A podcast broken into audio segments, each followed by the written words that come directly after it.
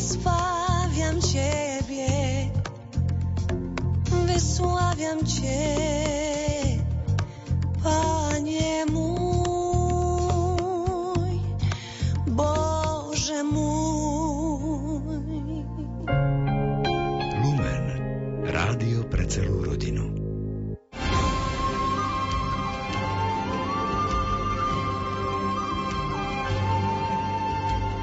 Cirkev a škandál sexuálneho zneužívania.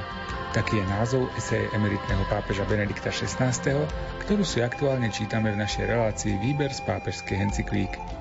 Dnes pokračujeme v ďalších článkoch tohoto dokumentu, kde ponúka svoj pohľad na krízu súvisiacu s prípadmi pohlavného zneužívania, s ktorými cirkev v posledných rokoch zápasí.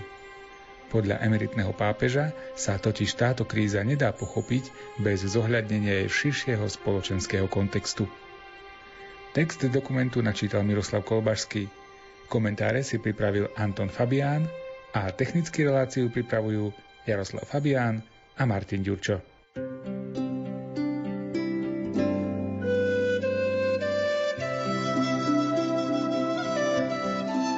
Kríza založenia a predstavenia katolíckej morálky dosiahla dramatické formy v končiacich sa 80. rokoch a v 90. rokoch. 5. januára 1989 vyšlo 15 profesormi katolíckej teológie podpísané kolínske vyhlásenie, ktoré malo v oku rozličné body krízy vo vzťahu medzi biskupským učiteľským úradom a úlohou teológie. Tento text, ktorý najskôr nepresiahol bežnú mieru protestov, celkom rýchlo narástol na výkrik proti učiteľskému úradu cirkvy a hromadil viditeľne i počuteľne protestný potenciál, ktorý povstal po celom svete proti očakávaným textom cirkevného magistéria od Jána Pavla II. Pápež Ján Pavol II, ktorý veľmi dobre poznal situáciu morálnej teológie a pozorne ju sledoval, začal s prácou na encyklike, ktorá mala opäť napraviť tieto veci.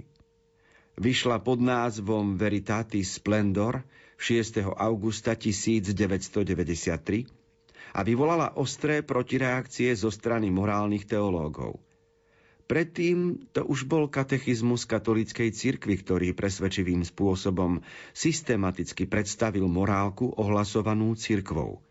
Nezabudnutelné je pre mňa, ako v tom období vedúci nemecký morálny teológ Franz Böckle, ktorý sa po svojej emeritúre vrátil do svojej švajčiarskej vlasti v súvislosti s možnými rozhodnutiami encykliky Veritatis Splendor vyhlásil – že keby mala táto encyklika rozhodnúť, že existujú konania, ktoré treba vždy a za všetkých okolností považovať za zlé, chce proti tomu pozdvihnúť svoj hlas so všetkými silami, ktoré má k dispozícii. Dobrotivý Boh mu ušetril uskutočnenie tohto rozhodnutia. Bökle zomrel 8. júla 1991.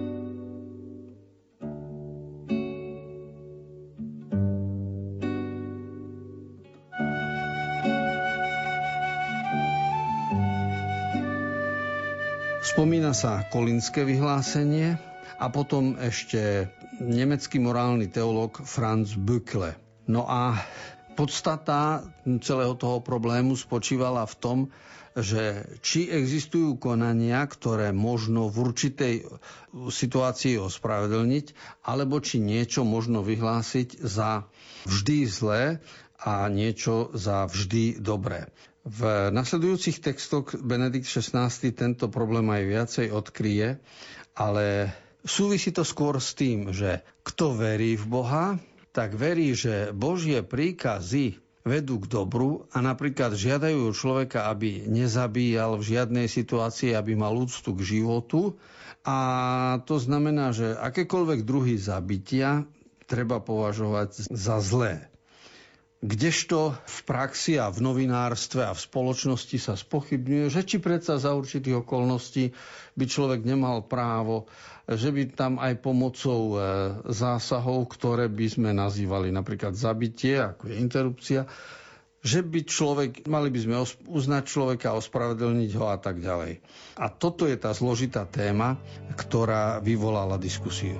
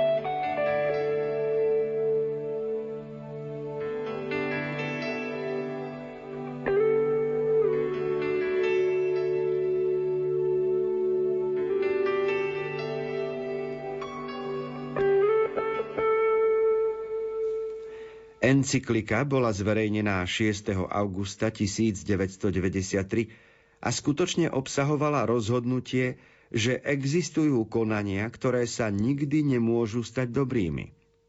Pápež si plne uvedomoval závažnosť tohto rozhodnutia vo svojej hodine a práve pre túto časť svojho spisu ešte raz konzultoval špecialistov, ktorí sa sami o sebe nepodielali na redakcii tejto encykliky.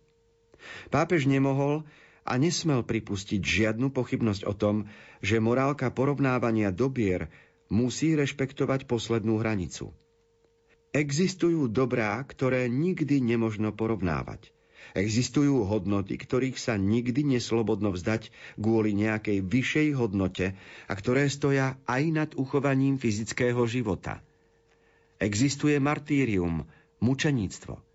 Boh je viac aj ako fyzické prežitie. Život, ktorý by bol vykúpený skrze zapretie Boha, život, ktorý by sa zakladal na poslednom klamstve, je neživot. Martýrium je základnou kategóriou kresťanskej existencie.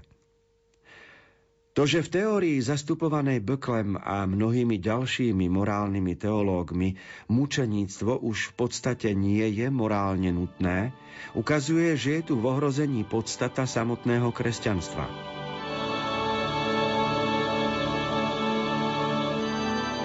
Ak si zoberieme napríklad eutanáziu, tak nám sa môže zdať, že bezmocný, trpiaci starý človek, ktorý prešiel 80 a iba chrčí na posteli, by bol vyslobodený našou injekciou. Ale eutanáziu musíme vidieť nielen z toho hľadiska pragmatického, ale musíme ju vidieť oveľa širšie. Kto nám dal právo rozhodovať o začiatku a konci života? Kto nás urobil bohmi?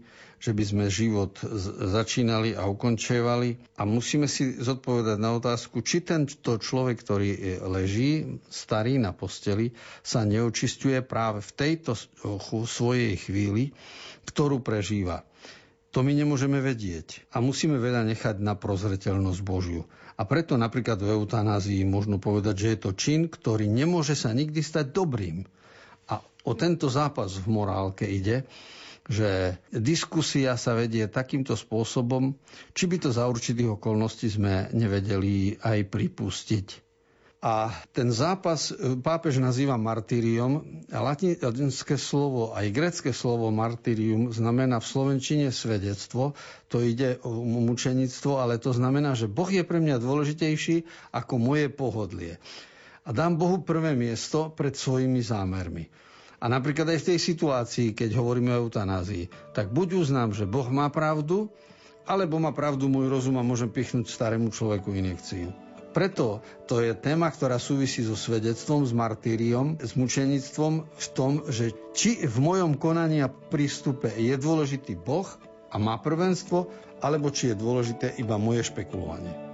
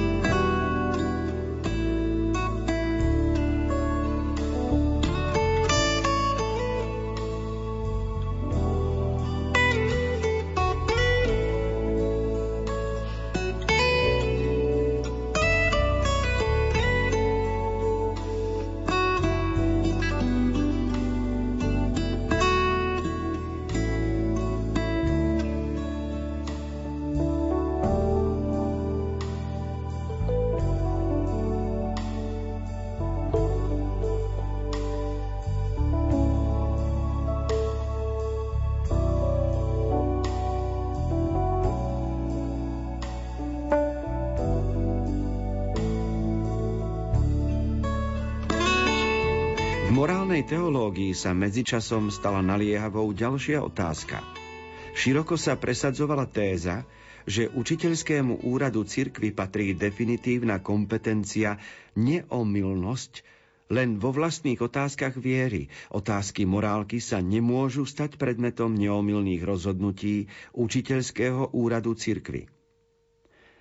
Na tejto téze je zaiste správne, že si zasluhuje ďalšiu diskusiu, ale existuje minimum morale, ktoré je neoddeliteľne späté so základným rozhodnutím viery a musí byť bránené, ak nechceme redukovať vieru na teóriu, ale uznávame ju v jej nároku na konkrétny život. Z toho všetkého je viditeľné, ako zásadne je spochybňovaná autorita cirkvy vo veciach morálky – kto upiera cirkvi poslednú učiteľskú kompetenciu v tejto oblasti, núti ju k mlčaniu práve tu, kde ide o hranicu medzi pravdou a klamstvom. Nezávisle od tejto otázky bola v širokých kruhoch morálnej teológie rozvíjaná téza, že cirkev nemá a nemôže mať vlastnú morálku.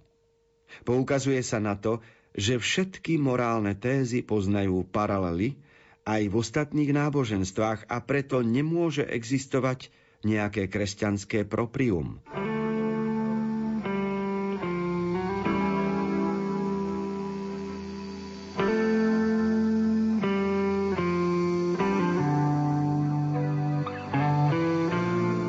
Vo svojej eseji pápež Benedikt XVI, emeritný pápež, otvára aj otázku, či autorita cirkvy môže sa dnes vyjadriť k určitým témam a či my ako veriaci ľudia musíme túto autoritu počúvať a poslúchať, alebo či môžeme rozmýšľať aj nejako inak. No a diskusia o tom, či zbor biskupov, napríklad 5000 biskupov, keď sa zíde na koncile a na čele s hlavou, ktorou je pápež a nikdy ne bez tejto hlavy, sa k určitým veciam vyjadria, tak túto ich náuku my by sme ako kresťania vnútorne mali prijať a zjednoť, stotožniť sa s ňou, lebo táto nauka vyjadruje presvedčenie kresťanského ľudu. Napríklad, dnes sa veľa diskutuje o tom, či dvaja mladí ľudia musia sa zosobášiť, alebo či môžu bývať aj bez sobáša, lebo papier im netreba. No a vidíme, že spoločenská klíma fandí práve takýmto voľným zväzkom, kdežto Cirkevná náuka je iná. Hovorí o manželstve ako o sviatosti. A všetko tu záleží práve na tomto bode. Či budeme sa na manželstvo dívať iba očami sociológie, alebo príjmeme aj teológiu. Lebo keď sa na manželstvo dívame iba očami sociológie, tak povieme, že manželstvo vymysleli ľudia. Že to vymysleli muži, keď boli páni a otroci, aby si podmanili ženy. Keď sa ale dívame na manželstvo očami Biblie, prvých troch kapitol a očami cirkevného učenia, tak zistíme, že v prvých troch kapitolách Biblie Boh sníva, projektuje, ako by mal vyzerať život človeka. A tam Boh vysníval ten sen, ktorý sa volá manželstvo, aby muž a žena doplňali jeden druhého, aby tvorili pár, aby prijali a vychovávali deti, aby si boli navzájom oporou. A tento znak Božej lásky voláme manželstvo ako sviatosť. Čiže keď mladí ľudia povedia, že manželstvo vymysleli ľudia, je pochopiteľné, že ho ignorujú. Ak ale veriaci človek uzná, že manželstvo je Božím darom, no tak potom ho prijíma ako sviatosť a z toho odvodzuje aj disciplínu cirkvi. Preto dnes autorita cirkvi vo veciach morálky je téma, ktorá je pretriasaná.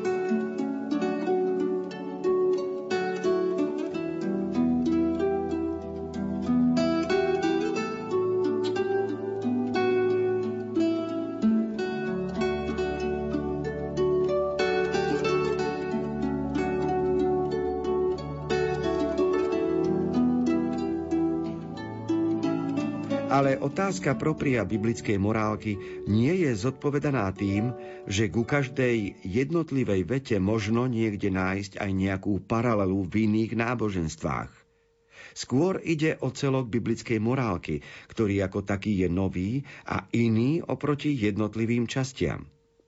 Morálna náuka svätého písma má svoju osobitosť vo svojom zakotvení v obraze Boha, vo viere v jedného Boha, ktorý sa ukázal v Ježišovi Kristovi a žil ako človek. Dekalóg je aplikáciou biblickej viery v Boha na ľudský život. Obraz Boha a morálka patria spolu a tak tvoria to osobitne nové v kresťanskom postoji k svetu a k ľudskému životu. Mimochodom, kresťanstvo bolo od počiatku popisované slovom hodós. Viera je cesta, spôsob života. Starovekej cirkvi bol oproti stále viac demoralizovanej kultúre vytvorený katechumenát ako životný priestor, v ktorom sa nacvičovalo žitie toho, čo bolo osobitné a nové v kresťanskom spôsobe života a zároveň bolo chránené oproti všeobecnému spôsobu života. Myslím si, že aj dnes je potrebné také niečo ako katechumenátne spoločenstvá, aby sa mohol presadiť kresťanský život vo svojom vlastnom ráze.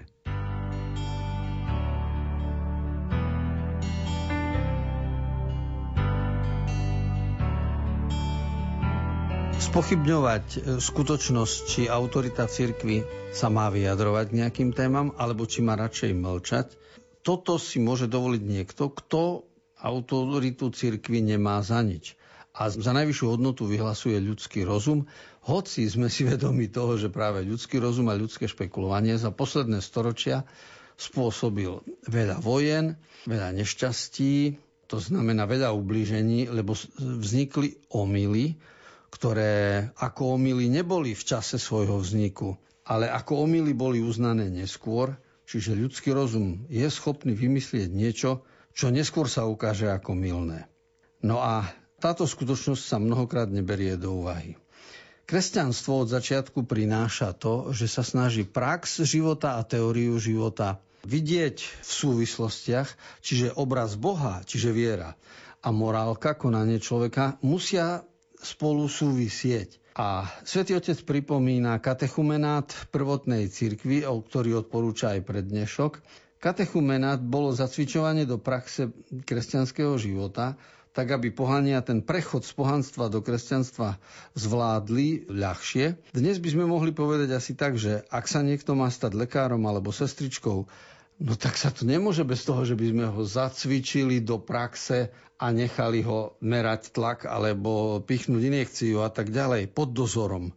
Podobne, ak niekto ide s autom na cestu, no tak má za sebou zaškolenie, má za sebou taký šoferský katechumenát, že sedel v aute a pod kontrolou, pod vedením niekoho bol zacvičovaný do štýlu jazdy. Niečo podobné bolo vo viere, že katechumenát bolo obdobie, kedy človek sa zacvičoval do toho, že v nedeľu treba sláviť ako kultúru dňa ísť na svetú omšu, že sa treba vedieť aj pomodliť, že sa treba vedieť aj prežehnať a všetky tie znaky, ktorými sa dáva najavo nový štýl života.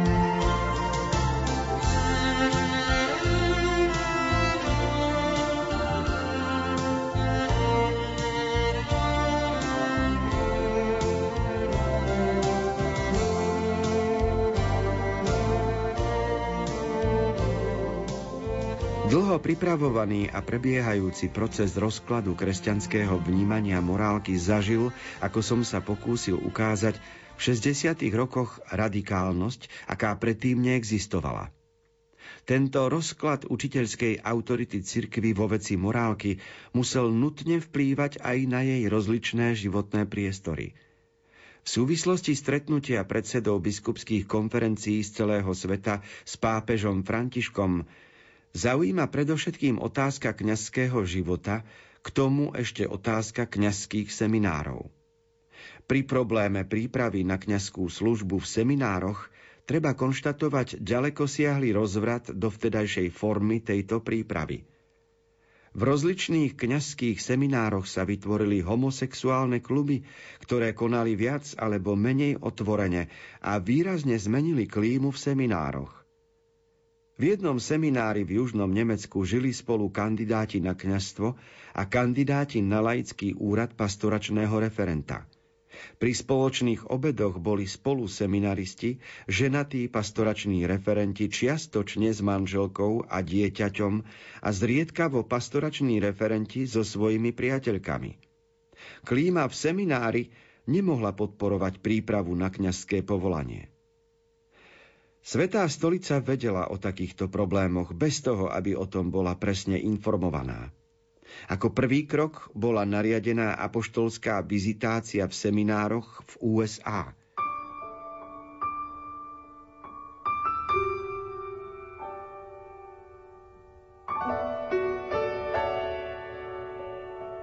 Zmeny, ktoré nastali v spoločnosti po druhej svetovej vojne, to, že prišlo hippies, že prišli sexuálne revolúcie, že prišli do školy náuky o sexuálnych praktikách pod rúškom sexuálnej výchovy, že sa deťom premieta sexuálny styk vo forme náuky, tak to všetko nemohlo nezanechať nejaký odraz aj v príprave budúcich seminaristov a budúcich kňazov, pretože každý, kto príde ako 18 alebo 20 ročný na teologickú fakultu a do kňazského seminára, tak predsa tých predchádzajúcich 18 rokov nežil vo vzduchoprázdne, ale v nejakej konkrétnej rodine videl konkrétne filmy, mal konkrétnych priateľov, spolužiakov a, a všetko to, celé to prostredie, v ktorom vyrastal, si so sebou nesie do seminára. A preto v niektorých seminároch vznikali také praktiky, nad ktorými sa my dneska len môžeme začudovať. Ale pápež spomína napríklad homosexuálne kluby, alebo spoločný život tých, ktorí boli pripravovaní pre kňastvo v celibáte, s tými, ktorí boli pripravovaní pre činnosť cirkvy v, v manželstve.